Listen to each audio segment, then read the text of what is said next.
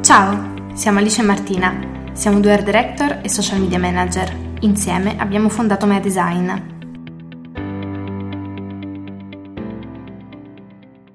Il titolo del podcast di oggi è La locandina del film di Giulia Dell'Ellis è offensiva?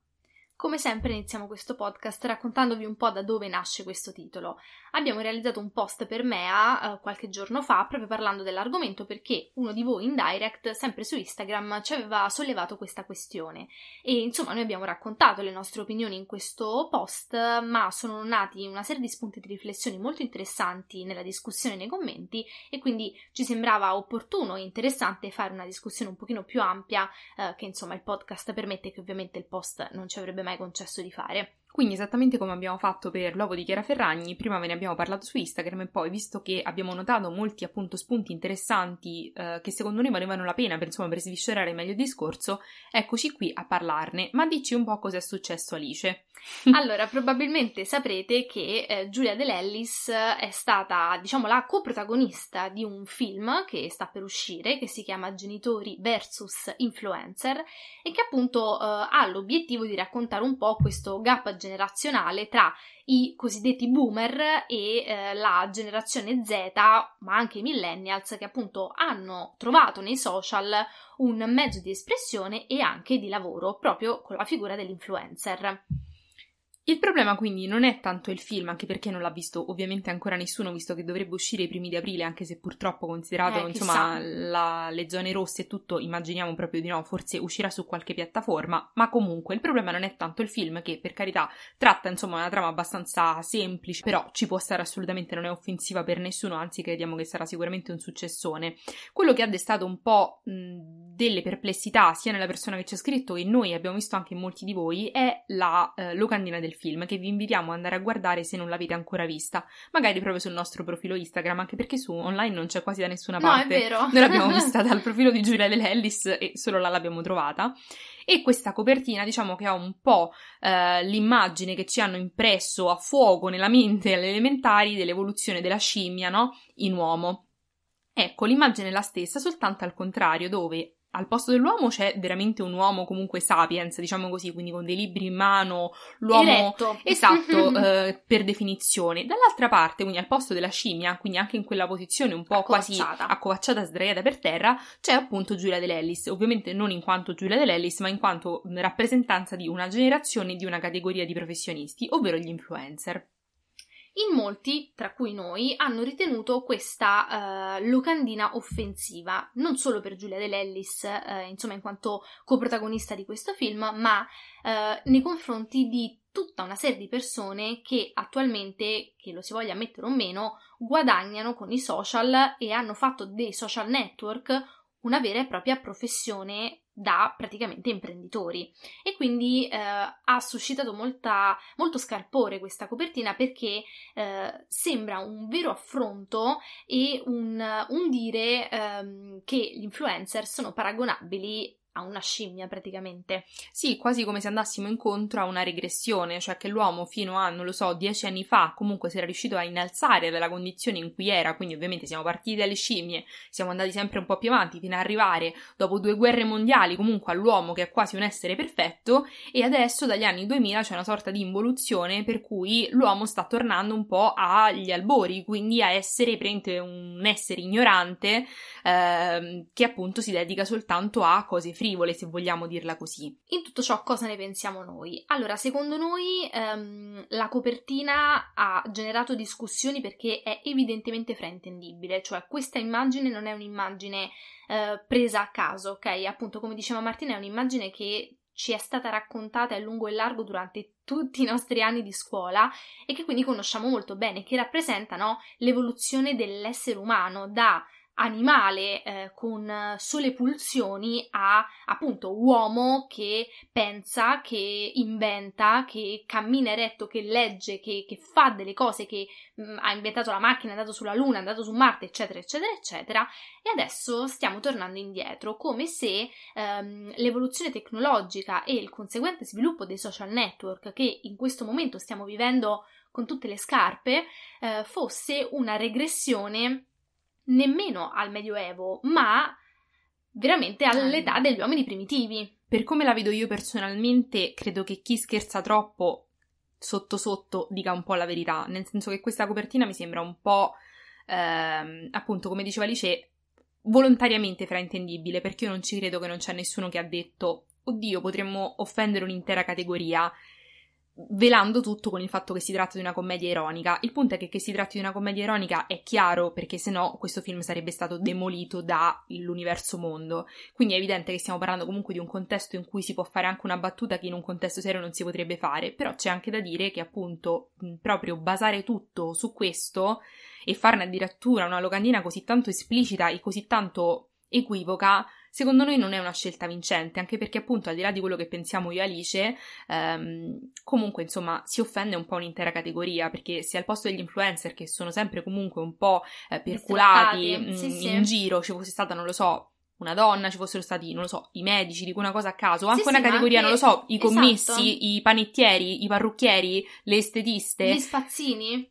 Secondo me non sarebbe stata accolta allo stesso modo, anzi, anzi Supponiamo, per esempio, che al posto di Giulia Dell'Ellis ci fosse stato un collaboratore scolastico, un cosiddetto bidello in termine volgare, ok?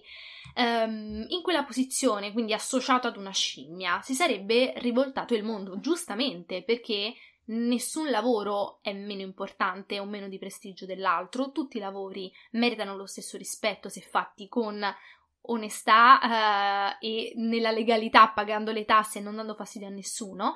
E quindi, come dire, questo fatto di attaccare sempre la categoria degli influencer come se non facessero niente fossero le sanguisughe della società sta diventando un po' ripetitivo. Ora io mi rendo perfettamente conto, ne stavo parlando prima con Martina, che dietro la figura dell'influencer c'è molto fumo, no? Non si sa mai bene cosa fanno, come, fa, come, lo fanno, come guadagnano, perché vengono pagati così tanto che poi nessuno sa bene quanto vengono pagati, quindi anche qui un'aura di mistero e probabilmente mancano anche a livello televisivo e cinematografico delle rappresentazioni oggettive di, del lavoro di creator o di influencer che invece vengono sempre rappresentati come degli stupidi che fanno foto a caso in giro e che postano sui social e vengono riempiti di soldi e di like. Sì, c'è anche da dire che secondo me questo dipende anche dal fatto che le persone che vengono invitate a raccontare propria, il proprio lavoro, in, magari in trasmissioni televisive appunto, sono sempre personaggi che hanno raggiunto un livello di popolarità popolarità tale per cui le mansioni più eh, rottura di scatole, chiamiamole così, non le fanno loro.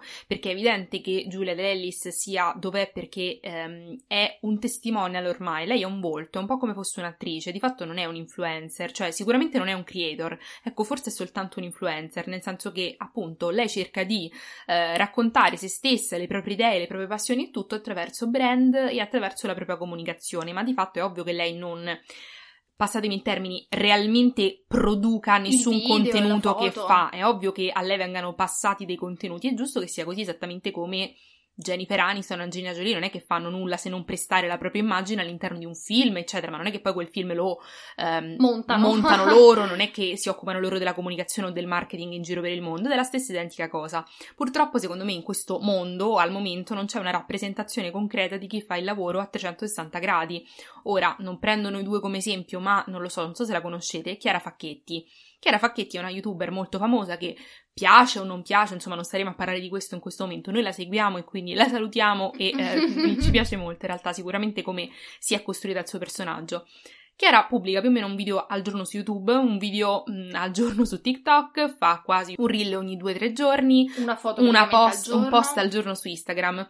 Tutto questo è un lavoro quasi da impiegato, Ma cioè più. probabilmente anche di più, nel senso che richiede un tempo che probabilmente le persone che non lo fanno non se ne rendono conto e ci sta perché uno dall'esterno non si può rendere conto. Immaginatevi di girare ogni giorno un video della durata più o meno di, non lo so, da un minimo di 20 minuti a un'ora, doverlo montare, dover, a parte prima comunque costruire il setup e doverlo pensare, doverlo scrivere, cioè è un lavoro praticamente fisso, è un po' come dire che chi fa il videomaker non fa niente. Ecco, diciamo che l'influencer è una figura un po' ibrida che all'interno ha tantissime figure al suo interno. Questo per dire che appunto, cioè Giulia Dellis forse non è l'esempio giusto di cui stiamo parlando perché lei ormai è a un livello così alto, un Che po' come Chiara Ferragni, che ovviamente Chiara Ferragni struttura. mica risponde lei alle mail, ma un creator normale che comunque vive di questo, ha voglia se risponde lui alle mail. fa le fatture, firma contratti, studia i contratti, eh, si occupa del- di tutta la questione tasse. Esatto, Cioè, pensa alla creatività dei contenuti, perché è ovvio che lo spot di Giulia Delellis con Te Zenis non l'abbia pensato lei, lei si è soltanto messa dove doveva essere, in intimo, e abbia realizzato lo spot recitando, cantando e ballando, ma un creator normale, tra virgolette, fa la produzione di quel contenuto, quindi se non viene bene lo deve rifare, se lo deve rimontare lo deve rimontare, insomma ci sono tantissimi passaggi che chiaramente non si vedono e che chi, diciamo, non conosce il mondo, vede Giulia Delellis, pensa, ah, questa non fa niente, anche se poi, ovviamente, come diciamo sempre con Alice, al mondo d'oggi non si viene pagati per la fatica, ma per quanto genera anche fosse un soffio. Cioè, se io domani trovo che sputo per, ste- per strade e guadagno un milione di euro, il mio è comunque lavoro. Beato chi si inventa un lavoro per cui lavora il meno possibile e guadagna il più possibile. Quindi, fatte tutte queste premesse, eh, arriviamo alla parte saliente del nostro podcast, ovvero le discussioni che sono emerse sotto il post. Eh, diciamo che dai commenti emerge in maniera molto chiara, secondo noi, che ci sono due fazioni, diciamo. Da una parte chi è un po' d'accordo con la nostra analisi, seppur comunque tirando fuori magari nuovi spunti o magari mh, avendo opinioni diverse su alcuni punti, e invece c'è chi dall'altra è proprio in totale disaccordo con, con noi. Iniziamo dalla prima perché insomma ci stanno più simpatici a pelle, no, scherzo, però insomma solo per una, una fluidità di discorso. Uno di voi ci ha scritto che ehm, oltre a far passare in negativo la figura degli influencer, è negativa anche il messaggio per cui la generazione appunto più adulta, quindi di una volta, quindi i boomer, quindi gli over 40 diciamo, è a un livello più alto a livello culturale, a livello di intelligenza rispetto ai giovani, perché se voi vedete l'escalation insomma dei personaggi lì, il più, diciamo, eretto tra tutti è un uomo adulto, mentre gli altri sono tutti giovani fino ad arrivare alla giovanissima, un po' come a dire che più oggi si è giovani, più si è stupidi, si è ignoranti e non si è intelligenti, perché si passa tutto il giorno col telefono in mano. E questo secondo me è un messaggio molto problematico, perché è ovvio che stiamo scherzando di una commedia, però purtroppo, come abbiamo anche scritto nel post, ad oggi c'è talmente tanto odio su, e tanto pregiudizio su alcuni settori che questo secondo me, anche ridendo e scherzando, non fa altro che andare a alimentare un odio che è già bello pesante e, e questo costruisce ignoranza, cioè so che questo film vorrebbe dire ah, essere contro l'ignoranza, ma di fatto il film è frutto di un'ignoranza alla base, perché se no non, non ci staremmo a ridere e a scherzare, come non scherziamo sugli estetisti e parrucchieri. Anche perché si dà per scontato, secondo me, in questa commedia, in questa locandina, come in tanti altri contesti purtroppo, che stare molto al telefono, stare molto sui social o utilizzare i social come mezzo per guadagnare e trasformarli nel proprio lavoro eh, elimini tutto il resto, cioè come se le persone che sono sui social non leggessero, non vedessero film, non andassero a delle mostre, non, eh, non lo so, Non conoscessero le lingue, cioè, non... noi stiamo tutto il giorno sui social per lavoro e per svago, eppure leggiamo libri a bizzeffe, andiamo a mostre, purtroppo ora non si può, ma fin quando si poteva, abbiamo viaggiato, sappiamo lingue, andiamo, vediamo film impegnati e meno, eh, sentiamo musica classica, rock, pop, cioè non è detto che se una persona è sui social automaticamente non fa tutto il resto. Poi che i 14 anni siano più focalizzati sui social è come quando noi avevamo 14 anni e stavamo tutto il giorno davanti a Disney Channel. Non cambia molto. Poi c'è chi giustamente ci dice, ehm, rispondendo anche a dei nostri commenti in cui appunto ne abbiamo sollevato la questione, qualcuno non capisce come sia possibile che lei sia stata d'accordo a farsi rappresentare Lei, così. Giulia. Lei Giulia, ovviamente. In primis va sicuramente detto che secondo me la voce in capitolo che può avere Giulia in un contesto del genere È zero. è zero, ma come quella di qualunque attore che partecipa a un progetto cinematografico. Chiaramente vengono sancite prima cosa farò, quindi scene di nudo, po- possibili baci o comunque insomma il grosso, ma poi la locandina, ma quando inizia a girare il film mica ce l'hanno in mente, o comunque non è ancora scritto niente, sicuramente l'attore conta relativamente zero. a meno che non ci sia proprio qualcosa di mh, inaccettabile, ehm, lei probabilmente, lei e il suo management non hanno avuto alcun tipo di voce in capitolo dietro questa cosa, quindi lei tendiamo a scusarla, ma perché non, non, pensiamo proprio le sia stata chiesta un'opinione, ecco, ma non perché lei è l'influencer scema che stava lì solo per metterci la faccia, ma perché a nessun attore viene chiesto, nemmeno a Nicole Kidman, uh, scusa, la copertina la preferisci? Sì, a meno che non destra, produce lei il film, e allora certo, visto che se lo autofinanzia, se no direi proprio di no. Un'altra mh, questione che è emersa dai commenti è eh, che ehm, molti di voi hanno trovato eh, come problematica non tanto il fatto che eh, fosse l'influencer accovacciato, ma che fosse proprio Giulia Dell'Ellis. E qua torniamo un po' al discorso che abbiamo fatto prima, ovvero che Giulia Dell'Ellis in questo caso è per forza di cose una rappresentante di categoria. È come se prendiamo un chirurgo, un chirurgo famoso di Milano come rappresentante della categoria dei medici italiani. È ovvio che non è tutti i medici italiani, ma è il rappresentante in quel caso. Sì, è un po' come appunto questo esempio mi sembra proprio perfetto, è un po' come se prendiamo, non lo so, i super famosissimi star, no, dottori che vediamo su Real Time quelli lavorano sicuramente un decimo di quanto lav- lavora magari un medico in un ospedale pubblico italiano, ma come pubblico, insomma, pubblico americano direi proprio no, visto che non è pubblica la sanità, però vabbè, diciamo un ospedale pubblico italiano. Però è ovvio che se io devo, mh, come dire, parlare di un argomento, devo scegliere il luminario o comunque la persona che in quel momento è più sotto i riflettori per una determinata categoria. E non è che si valuta poi esattamente quanto lavora, quanto non lavora, se è il giusto rappresentante o meno, serve semplicemente un po' lo, come dire, uno specchietto per le allodole. Tra l'altro Giulia Dell'Ellis, e abbiamo fatto anche un podcast parlando nello specifico di lei parecchio tempo fa in realtà, però se vi interessa recuperatelo, um, non è proprio la peggiore come esempio di influencer, intendo non creator italiano al momento. Lei, se voi vi ricordate la sua storia, è uscita da uno dei programmi più trash della televisione italiana, Uomini e Donne. Se vi fate due conti, gli altri usciti da Uomini e Donne cioè non sono nemmeno lontanamente al suo livello, stanno ancora a sponsorizzare i tè e eh, le creme anticellulite. Giulia è riuscita ad elevarsi a un punto tale da collaborare con eh, Blue Marine, eh, i top brand di lusso, a fare film, a fare televisione, cioè sicuramente dietro di lei c'è stato un grande management e su questo non c'è dubbio, ma lei ha anche avuto le carte in regola perché sappiate che non ci si arriva in alto se proprio non si sa fa niente. Lei sarà brava nel suo, magari lei è una che attira le persone, semplicemente, eh, non è che de- cioè, quello che deve fare. Qualcun altro ci ha detto che in questo caso venga un po' svalutata la, la figura della donna.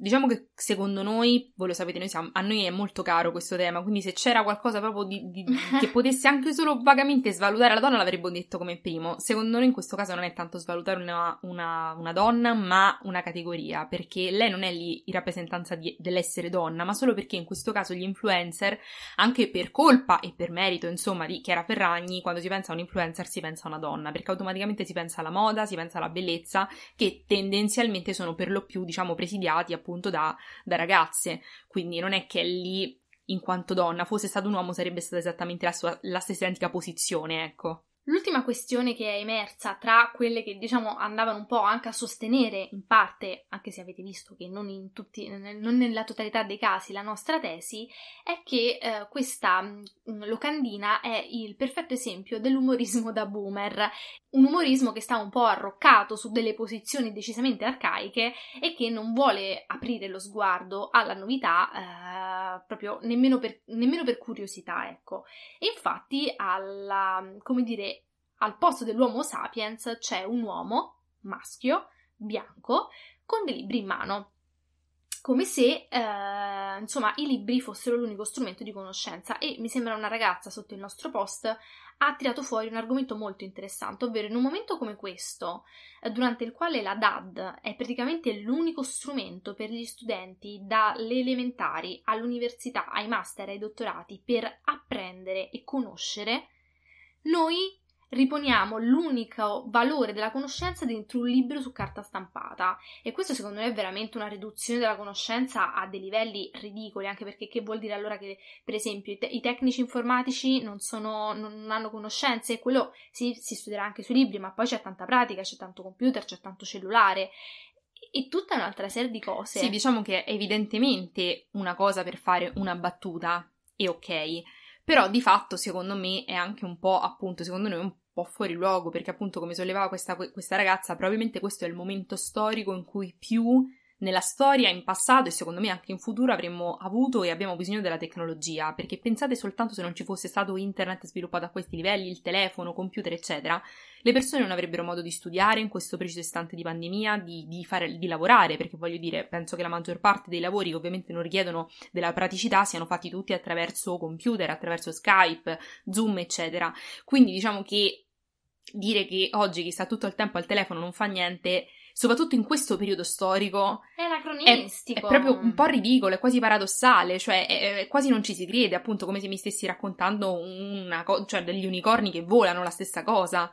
Passiamo adesso a uh, chi non era proprio d'accordo con uh, la nostra posizione, anche se devo dire che in generale sotto tutti i nostri post, ma anche questo, esprimono più o meno tutti la loro opinione con grande garbo ed eleganza e meno male. Perché, sì, a parte insomma, qualcuno Instagram... che ci suggerisce di dormire la notte perché pensiamo troppo, ma anche quelli li apprezziamo. ma questo è vero comunque, cioè magari io riuscissi a dormire un po' di più sarei anche molto contenta, però vabbè.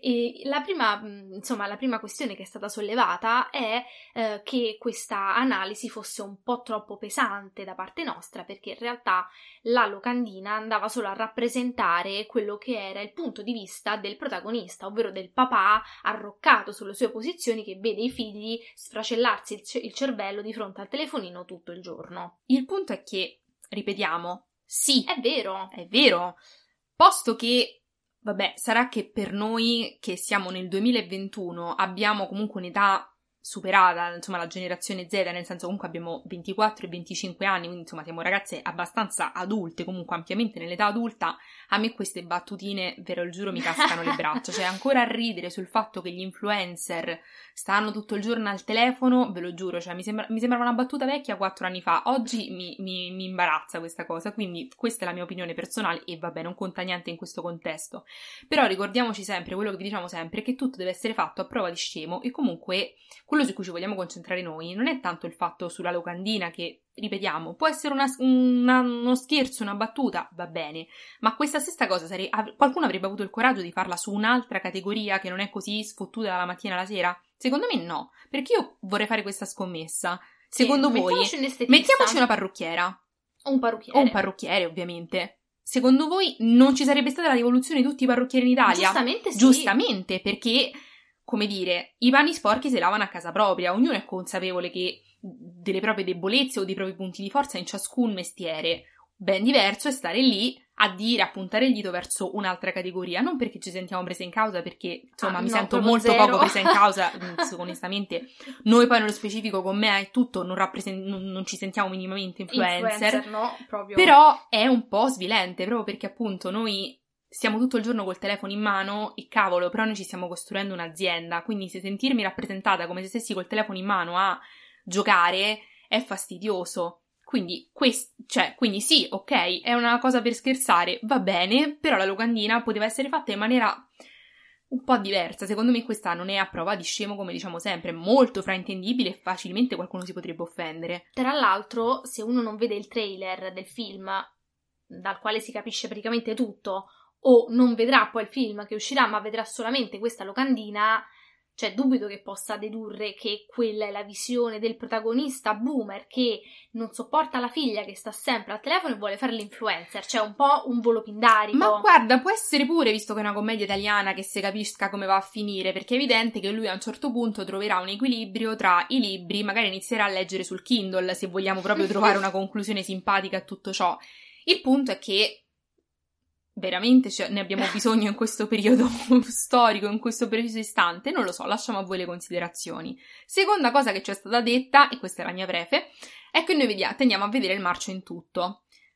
Io mi sento di rispondere come Alice ha risposto prima a me, ma questo è il nostro lavoro, nel senso che il nostro lavoro, allora, a parte che noi siamo due persone molto attente e logoroiche che parlano di tutto, Di perché tutto. io non riesco a farmi andare bene le cose che mi, va- che mi vengono poste davanti se non sono d'accordo al 100% e non vedo perché non dovrei raccontare e dire il mio punto di vista. eh. Esatto, anche perché non è che abbiamo detto non ci piace. No, io ti dico, secondo me questo, questo e questo, capisco anche questo, questo e quest'altro, però secondo me è anche interessante tirare fuori degli spunti, proprio perché io non sono una che sta al telefono e le cose gli passano davanti senza, diciamo, creare un pensiero logico in testa. Appunto, vi diciamo questo, è il nostro lavoro. La comunicazione è questo, è raccontare di cose che per qualcuno sono fesserie, ma potrebbero nascondere dell'altro. Anche perché eh, in questo caso poi specifico noi non vediamo un marcio, cioè non, per esempio non abbiamo visto l'attacco alla figura femminile nel, nell'universo, ecco, cioè quello sarebbe ok stato vedere il marcio in tutto, ma in questo caso noi stiamo, eh, cioè la comunicazione è fatta di schemi e di regole, ok? Se uno cita um, qualcosa, un quadro, un, um, un'immagine, bisogna essere consapevoli del significato dell'immagine da cui si prende spunto, no? Come dicono sempre, copiare con intelligenza, copiare da artista. La comunicazione è questo, è copiare da artista. Sì, è un po' come eh. l'esibizione di Achille Lauro a Sanremo, dove ha citato un famoso quadro. Noi subito a capire quali potessero essere le analogie, perché, per quando, per come. Quando si cita qualcosa, bisogna essere consapevoli di quello che si cita e prendersene anche la responsabilità, perché dietro a tutto c'è una spiegazione. Poi non è che uno può uscirsene, alzare la manina e dire sì, però io non intendevo. Allora, quello che è arrivato è quello che conta, non quello che intendevi tu, perché come diciamo sempre, del pensiero personale di ciascuno di noi in comunicazione non ce ne facciamo niente, conta poi il messaggio che tu dai al pubblico, al cliente, a, al consumatore. L'ultimo mm, commento, diciamo, poi ne sono arrivati tanti e quindi questi sono quelli che ci hanno colpito di più e che secondo me era interessante anche eh, approfondire, è che è una commedia, è ovvio che sia ironica. Allora, che la commedia all'italiana sia eh, costruita su una forte ironia, anche fatta di luoghi comuni, di stereotipi, eh, e di, insomma, di tutti questi escamotage di comunicazione, eh, è anche vero che, come diceva prima Martina, l'ironia potrebbe celare un, come dire, un, un velo di verità. E quindi sì, è vero che è evidente che sia ironica, ma l'ironia è uno strumento estremamente potente e che va sfruttato con intelligenza perché con l'ironia si possono dire delle grandi verità e lo dicono due persone con un black humor devastante. Che, meno male che voi non siate con noi quando parliamo in privato perché veramente sarebbe da... Siamo, siamo due persone con veramente pochi peli sulla lingua. Tra l'altro, questo lo dico perché magari giustamente qualcuno potrebbe dire e pensare che noi siamo le tipiche persone che, a cui non piacciono le commedie e che ritengono tutto stupido. Io, per esempio, sono una grande fan di Checco Zalone, ok? E che Cozzalone, come dire, penso abbia sparato sulla Croce Rossa, cioè su chiunque passasse, mh, ha parlato dell'immigrazione, del, del divorzio, del, del, degli omosessuali, insomma, di tutto in maniera sempre molto ironica e divertente, senza mai offendere nessuno. Non mi pare che nessuno si sia mai offeso dai suoi film. Poi può piacere o non piacere, ci mancherebbe, può, può far ridere o non ridere, e non stiamo parlando di questo. Però bisogna avere un, delle certe capacità. Perché allora o tu sei un tipo di persona, un artista che prende in giro qualunque cosa gli capita davanti, e allora a quel punto io mi sento quasi onorata di essere presa in giro. Se che col Zalone domani facesse un film sugli influencer, ma io sarei onorata, perché verrei presa in giro come tutti gli altri, che prende in giro e a quel punto tu sei uguale agli altri. Ben diverso è se noi ci facciamo scrupoli su tutti, tranne che su una categoria. Quella è una cosa un po' diversa. Perché allora o tu sei una persona talmente sregolata e allora prendiamo in giro quello, quell'altro, cioè il primo che passa senza farsi problemi di uomo, donna, bianchi, neri, e allora è un conto. Stiamo parlando di un certo tipo di, di arte, di, di, di insomma, di, cinema. Altrimenti stiamo ridendo e scherzando su una categoria che tanto prendono in giro tutti e quindi perché non farla anche noi? E secondo me questo è molto diverso. Poi, ripeto, non è che noi ci sentiamo offese, assolutamente, insomma, abbiamo Anzi, altro proprio. da fare nella vita, però volevamo puntare la luce su questa cosa perché secondo noi appunto, ridendo e scherzando, sotto sotto, la verità un po' si cerca di dire, poi una verità ovviamente. Sì, e diciamo che in realtà scrivendo questo podcast e raccontandovelo um, è emerso quanto veramente ci sia un problema di racconto di questa figura, un po' quello che dicevamo prima, no? Per esempio, ieri sera ho visto la seconda puntata di um, Tutta colpa di Freud, la serie, un po' in ritardo, mi rendo conto, però l'ho iniziata ieri, l'altro ieri, insomma, e, e c'è questa figura di questa ragazza molto giovane che prova a diventare un influencer, che è rappresentata, io ve lo giuro, come una... Um, ma una lobotomizzata, una lobotomizzata cioè che non riesce ai pali della luce. A, a connettere il cervello con le mani, con la bocca, che fa delle cose assurde, che ha questa vita pazzesca in cui tutto le capita, meraviglioso, va a queste feste pazzesche a cui nessuno va mai veramente, cioè, e quindi e questo mi rendo conto che il problema di rappresentazione della categoria nasca anche da chi fa parte della categoria, perché nessuno ci fa mai, mai vedere quello che c'è dietro. C'è sempre, no, questo velo, sempre di mistero. Probabilmente però, come dicevamo prima, il problema è dato dal fatto che purtroppo a chi viene data la possibilità di raccontare è chi è talmente alto che ovviamente delle cose più spicciole, che però sono le più noiose, non se ne occupa più. Ma vi facciamo un banale esempio. È ovvio che a noi Mea piace tantissimo da gestire, ma nell'ipotesi migliore che ci possa capitare nella vita, noi tra dieci anni, io spero di non stare a fare le storie di Mea ogni giorno. Perché? Perché a un certo punto si cresce e gli obiettivi diventano più alti. Spero, speriamo di avere un team che magari c'è un assistente che risponde lui o lei alle mail. Ecco, Oggi siamo noi, io e Alice, a rispondere alle mail tutti i giorni. Sono 30-40 mail al giorno, 30-40 conversazioni con persone di cui, ti, di cui, tu ti devi ricordare i dettagli. Devi fare i fatture, devi parlare con il commercialista, devi ehm, trattare per avere un contratto, devi cercare di spuntarla più alta, poi devi ricordarti di fare le foto e i video e trovare un tema e scrivere il podcast e editarlo. Insomma, sono tutte cose che dette così scemenze, ma sono tutte cose piccole che unite all'interno fanno una giornata lavorativa come quella di chiunque altro al mondo. Però ovviamente nessuno me lo racconta perché in televisione ha detto fatto, a domenica in, a pomeriggio 5 ci vanno le persone che ormai sono così alte che guadagnano 30-40 mila euro al mese che giustamente le mail non le mandano. Ma a quello ci si deve arrivare. O ci si arriva attraverso vie come uomini e donne che per carità di Dio ora perché non potevamo farlo, ma se no magari che ne sappiamo in un'altra vita cosa avremmo fatto io e te, però ecco, cioè, è, c'è una visione che, non so come dire, c'è un po' un patto che è antipatico da dire tra i boomer e gli influencer così alti, che a tutti va bene che si racconti soltanto vita patinata, è un po' come il documentario della Ferragni. Noi amiamo Chiara Ferragni, ve lo diciamo sempre, proprio idolo indiscusso. Però dal documentario della Ferragni lei sembra meno di quello che è, perché lei secondo me cinque anni fa si è fatta un mazzo tale è giusto che oggi non se lo faccia, ha dei dipendenti, gente a cui dà lavoro, ma ben venga che lei faccia tre cose al giorno. Però c'è arrivata.